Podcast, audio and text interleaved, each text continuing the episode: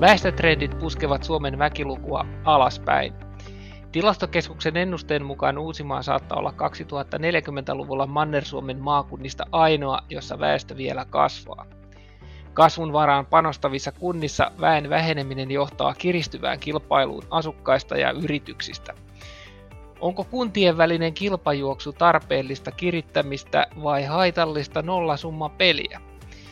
Mikä tekee kilpailusta kestävää ja milloin olisi parempi paiskata naapurin kanssa kättä?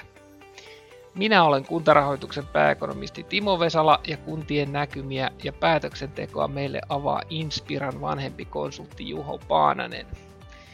Tervetuloa podcastiin vieraaksi, Juho. Kiitos kutsusta, Timo. Mukava olla täällä. Niin, Suomen väestönkasvu on hidastunut jo pitkään ja 2030-luvulla arvioiden, että koko maan väkiluku kääntyy jopa laskuun. Toki nämä eri alueet on kehityksessä hyvin eri vaiheissa, että itä, esimerkiksi Itä-Suomessa muuttotappio on jatkunut jo jonkun aikaa, ja sitten taas Länsi-Suomessa, länsirannikoilla kasvukäyrä alkaa vasta taipua. Miten Juho, kunnat ympäri Suomea on pystynyt varautumaan väen vähenemiseen? Lyhyt vastaus vaihtelevasti ja keskimääräisesti, keskimääräisesti huonosti, mutta tota, varmaan syytä paneutua tuohon vähän, vähän tota syvemmin. Tässä on tämmöinen aikahorisontti juttu. Mä, varmaan aika moni tuntee viestinnän professori Viion tulevaisuuslait, jossa ehkä keskeiset asiat oli se, että läheinen tulevaisuus yliarvioidaan ja kaukaisempi tulevaisuus sitten aliarvioidaan. Tämä on mielestäni ihan hyvä viitekehys myös tähän, tähän varautumiseen, eli me ollaan niin yleisesti ehkä hyväksytty jo se, että, että maaseutu vähän, vähän hiljenee, sieltä väki siirtyy kaupunkeihin, mutta me nähdään se jotenkin sit hirveän niin kuin dystoppisena semmoisena niin synkkänä tulevaisuutena, mutta mä väitän, että meillä ei ole harmainta aavistustakaan, miten, miten hieno se voi olla se, se uusi tapa toimia ja miten sitä maaseutua hyödynnetään. Ja sitten taas toisaalta niin ei ne ihmiset välttämättä ole surullisia siellä kaupungissa, että ne joutuu sinne ikään kuin. No mutta sitten ehkä se niin kuin tärkeämpi seikka tuossa niin on siihen lähitulevaisuuden yliarviointiin. Musta tuntuu, että, että kunnissa kaupungeissa niin yliarvioidaan se oma, oma kyky siihen niin kuin muutoksen tai vastaa siihen muutokseen, vaikka sitä ei niin kuin, todellisuudessa ei ymmärretä sitä, kuinka, kuinka näennäisesti pienet muutokset siinä väestörakenteessa niin aiheuttaa itse aika isoja muutostarpeita sinne palvelurakenteeseen. Ja, ja, niin sitten pitkällä aikavälillä tarkoitat? Niin, ja si- aika nopeastikin niin kuin se vaatii niin kuin reagointia siihen, että, että viides vuodessa voi tapahtua ihan hurjasti, hurjasti tota, niin kuin väestön ikääntymisen tai, tai muuttoliikkeen kautta, ja siihen pitäisi pystyä niin kuin heti reagoimaan, tai sitten se, on, niin kuin, se kumuloituu jo sitten niin pitkällä aikavälillä paljon huonommaksi tilanteeksi. Ja tässä niin kuin, mun mielestä kunnallisdemokratia on ehkä vähän luonteeltaan sellaista, että se kannustaa ihan hurja vähän varautumaan ylivaltuustokausien tai tekemään niin kuin pitkäjänteistä kehittämistä. Ää, niin, niitä, anteeksi, tämä taitaa olla vähän tämmöinen niin kuin kaiken kaikkiaan poliittisen päätöksenteon ongelma, että kun poliittiset syklit on kuitenkin suhteellisen lyhyitä, että puhutaan neljän vuoden valtuustokausista ja, ja tota, parlamenteissa myöskin yleensä neljän vuoden kausista. Sitten joissain maissa, niin kuin Yhdysvalloissa, oikeastaan on kahden vuoden välein vaaleja, niin tota, tähän ei tietenkään mm. tue sellaista, sellaista tota, pitkän aikavälin suunnittelua, jos puhutaan kymmenistä vuosista ja megatrendeistä. No ju, just näin. Vuosituhannen vaihteessa tota, niin, ö, oliko se nyt Pöckermani vai mikä se oli, saksalainen kaveri taisi olla, niin määritteli kunnan niin kuin paikkana, joka on poliittisten päätösten tulos. Ja jos ne poliittiset päätökset nyt on kovin lyhyt, lyhytkatseisia, niin se tulos on sitten kans sellainen, että se ei kyllä pysty vastaamaan tuollaiseen trendinomaiseen muutokseen. Joo, eli tullaanko me tässä nyt vähän sellaiseen ä, tietynlaiseen niin kuin johtopäätökseen, että, että kun meillä on näitä tämmöisiä megatrendejä, niin kuin kaupungistuminen, joka on siis, sehän ei ole pelkästään Suomessa, vaan semmoinen globaali ilmiö, megatrendi, mm. ja sitten toisaalta nämä demografiset faktat, väestön ikääntyminen, syntyvyyden lasku, niin ne on aika sellaisia vääjäämättömiä asioita, että niille on hirveän vaikea niille perustrendeille oikeastaan tehdä mitään, että se on tavallaan niin kuin valtakunnallinen fakta, niin, niin oletko sitä mieltä, että ei ole ihan täysin ymmärretty sitä, että nämä tietyllä, tietyllä tavalla nämä reunaehdot kannattaisi hyväksyä, eikä väkisin yrittää, yrittää tota, taistella niitä vastaan, vai, vai näetkö, että, että kunnat kuitenkin voisi omilla toimillaan jollain tavalla niin kuin, et, et, ko, koittaa niin pyristellä niitä vastaan, vai onko se tuulimyllyjä vastaan taistelemista?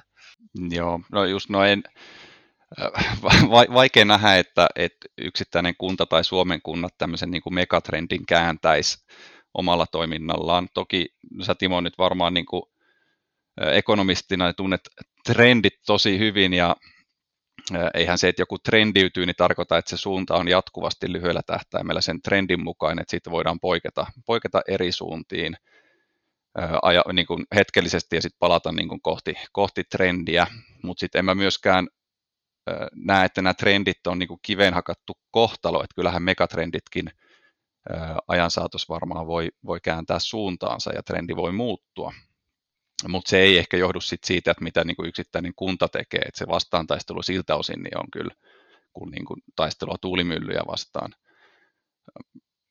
Mä tiedän, tuossa mainitsit tuon niin kuin väestön kehityksen ja ikääntymisen oikeastaan siinä, niin no, ikääntyminen nyt varmaan, jos se niin kuin kumpuaa kahdesta asiasta, että ihmiset elää pidempään ja, ja sitten taas niin kuin syntyvyys on matalempaa kuin aiemmin, niin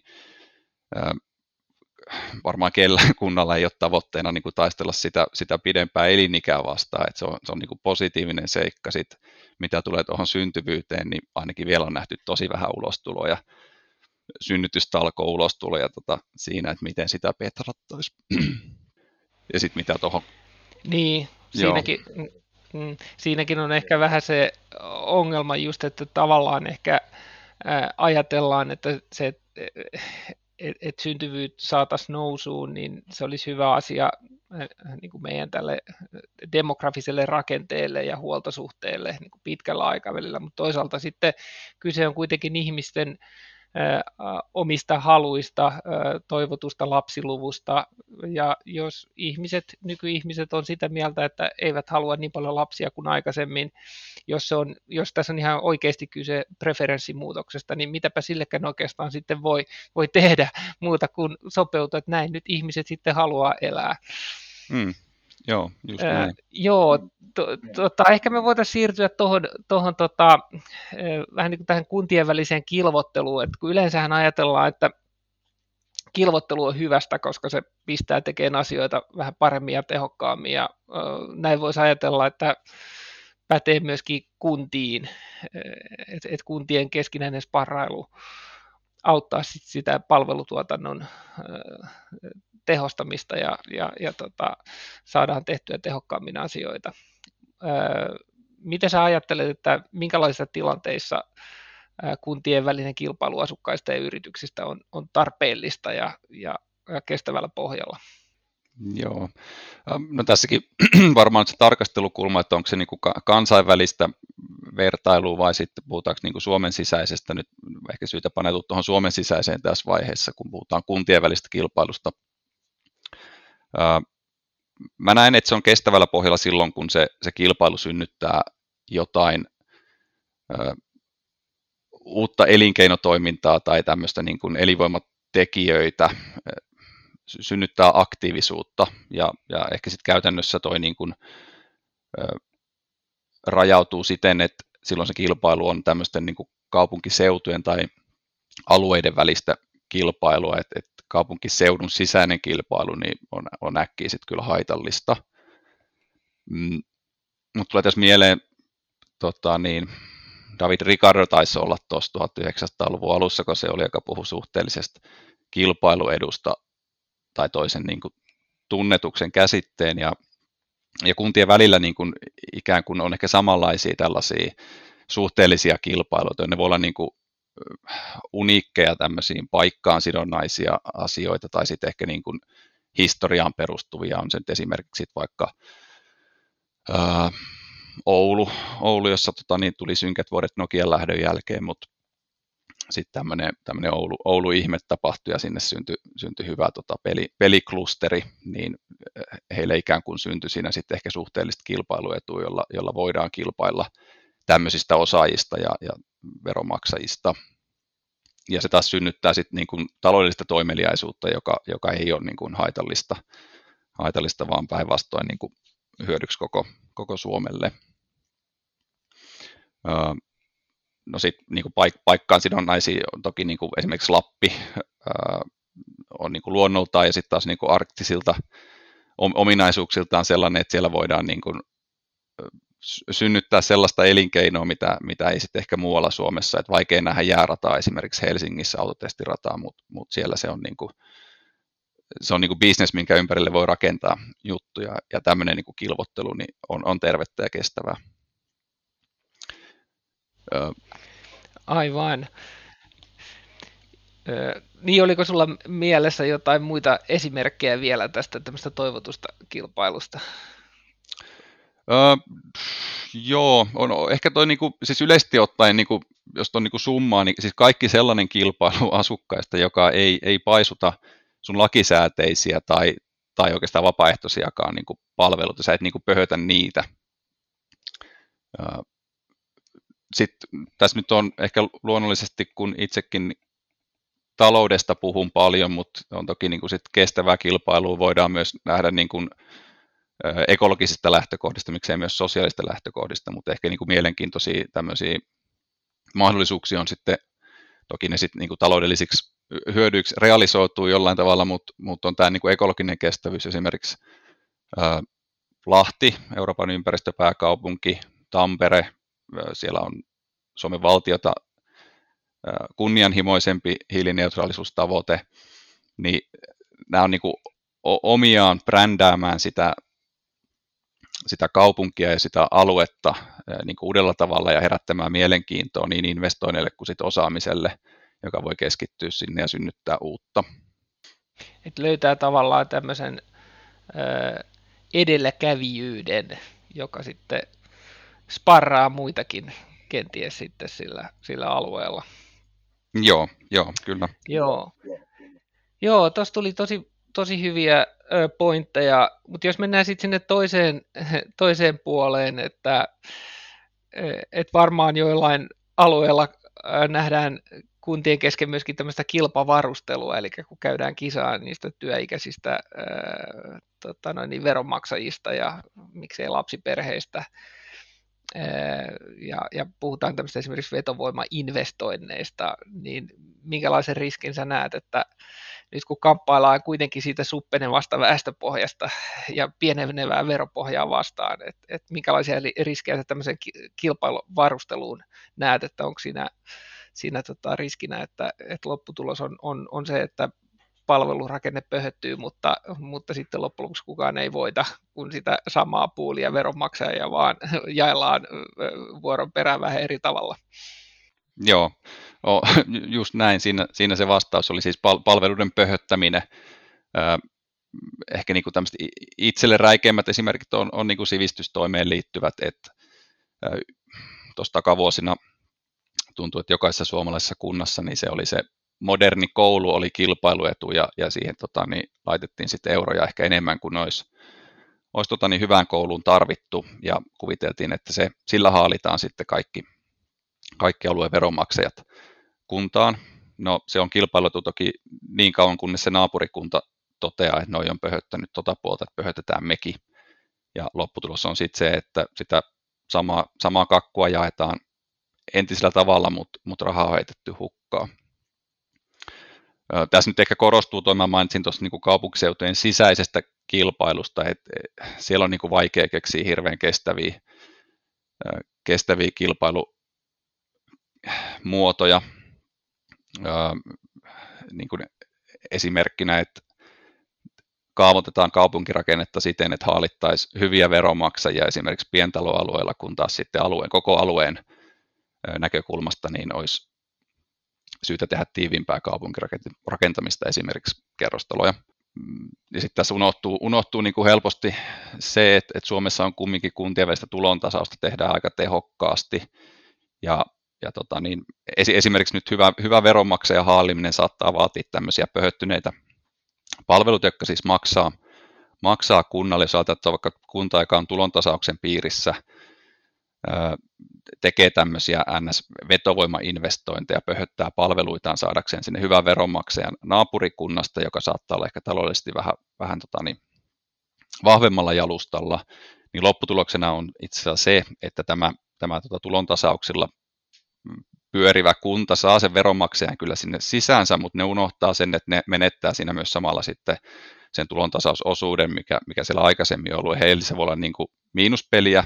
No nyt tämä hyvä, hyvä tuloinen kunta niin sanotusti menettää sen hyvän veronmaksajan, eli he häviää siinä ö, pelissä. Loppuviimein siis molemmat kunnat on hävinnyt siinä pelissä. Et, et, niin kuin, se, se on huono, huono asetelma.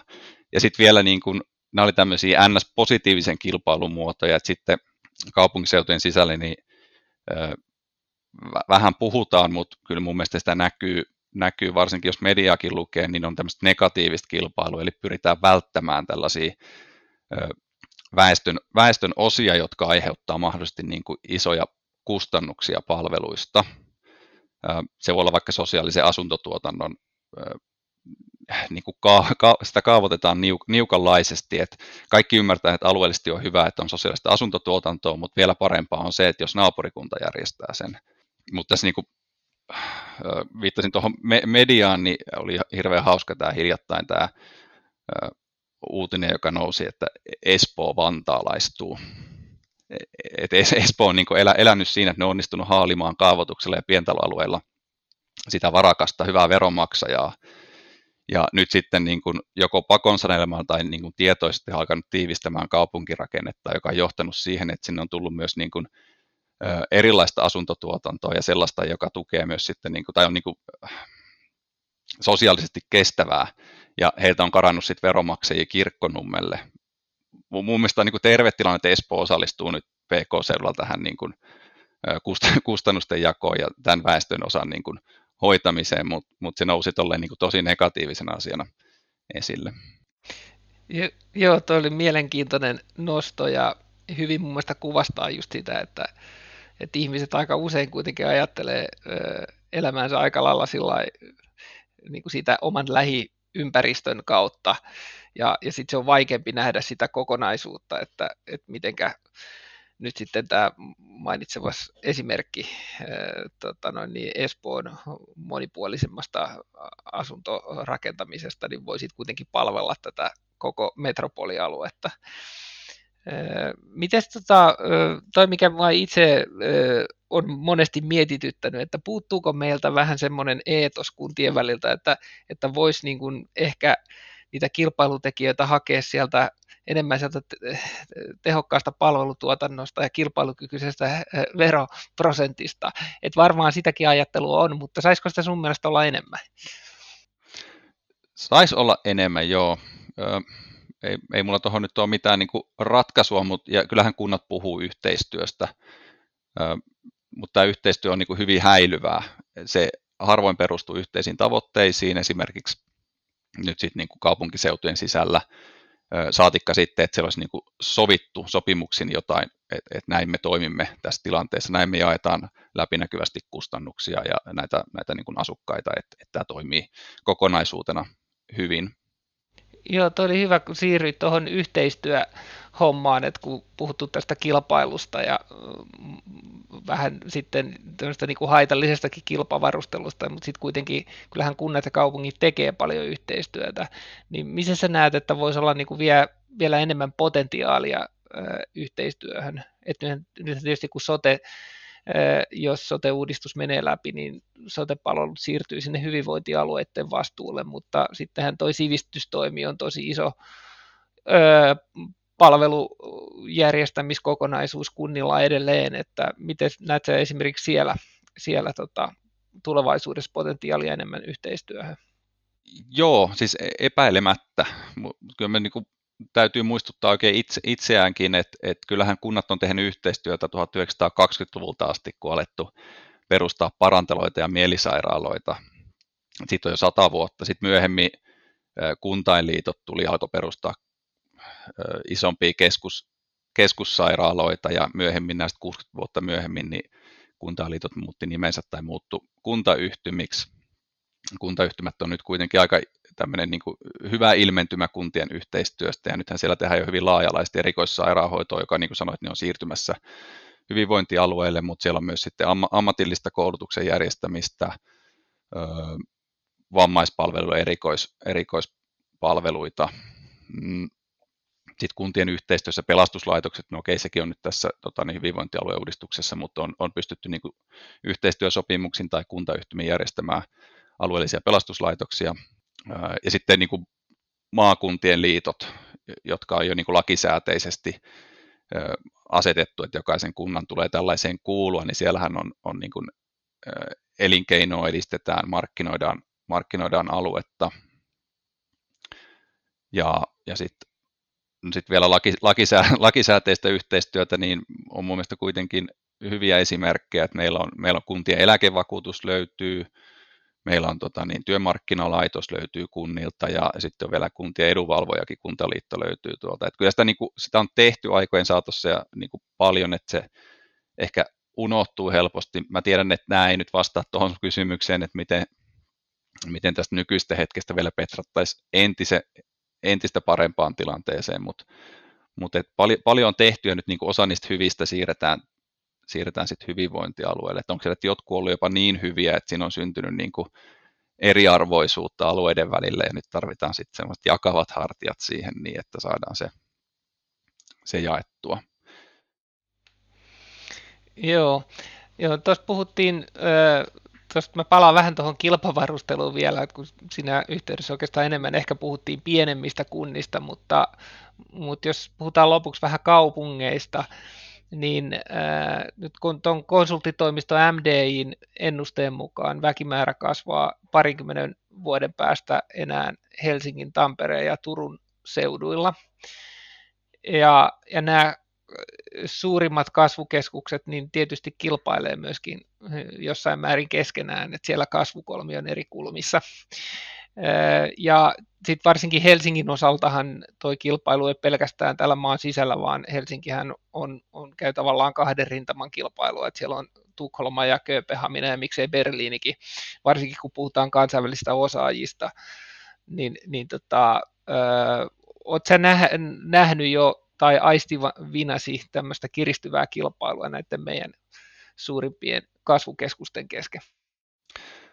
No mä en ole sitä aistunut. Mä päinvastoin melkein sanoisin, että musta tuntuu, että ne on hypännyt suoraan jotenkin siihen kansainväliseen kilpailuun. Että ne on niin kuin ymmärtänyt, että ne on osa, osa sitä kaupunkien verkostoa ja niin kuin tavallaan irrallaan valtiosta siltä osin, että ne, ne kilpailee yrityksistä ja osaajista kaupunkien kesken, eikä, eikä se kilpailu käydä niin kuin valtioiden välillä.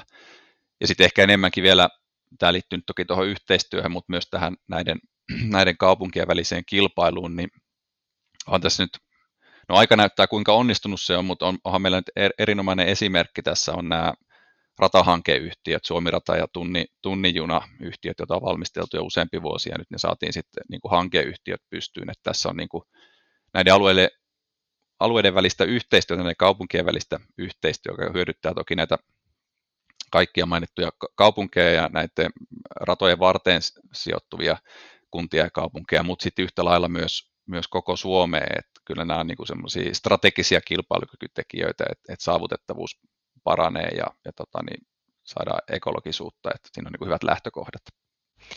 Et sä et ole näiden kaupunkien kesken niin erityisen huolissasi tämmöisestä pöhöttävästä kilpailusta. Et mehän on jonkun verran nähty, näet kyllä vetovoimainvestointejakin, että tehdään, että on aika isoja tämmöisiä tapahtuma-areena brokiksia ja muita, että että tota, nämä kuitenkin kilpailista keskenään aika lailla niin kuin samoista yleisöistä samoista kansainvälisistä vetonauloista, mutta, mutta onko tämä enemmän tämmöinen nyanssi kuin että mikään aidosti semmoinen huolestuttava piirre? No tästä, tästä tota, niin, kun, suomalaista nobelistia lainatekseni, niin on kyllä niin kuin blank mun vastaus, että tätä mä, tätä mä en ole vielä onnistunut käsittää, että mä oon jotenkin niin tuohtunut tuosta tapahtuma-areena-kehityksestä, että mä en ole äh, sallinut itseni paneutua niiden, niiden taustasyihin sen paremmin, mutta en, en ymmärrä, mikä idea siinä on, ja mun mielestä niin kuin lähtökohtaisesti se kuulostaa ihan hullulta. Selvä. Mutta hei, tässä oli tota, niin, Juho tosi paljon ö, mielenkiintoisia nostoja sulla. Ö, tota, no niin, kiitos paljon vierailusta ja, ja tota, mukavaa kevään jatkoa sinulle ja kaikille kuuntelijoille. Kiitos samoin Timo. Kevään mittaan huomisen talouspodcastia julkaistaan vuoroviikoittain joka toisen viikon tiistaina. Podcastia voit kuunnella Spotifyssa, Akastissa sekä Applen ja Googlen omissa podcastit-sovelluksissa. Muistathan laittaa podcastin seurantaan missä ikinä sitä kuunteletkaan.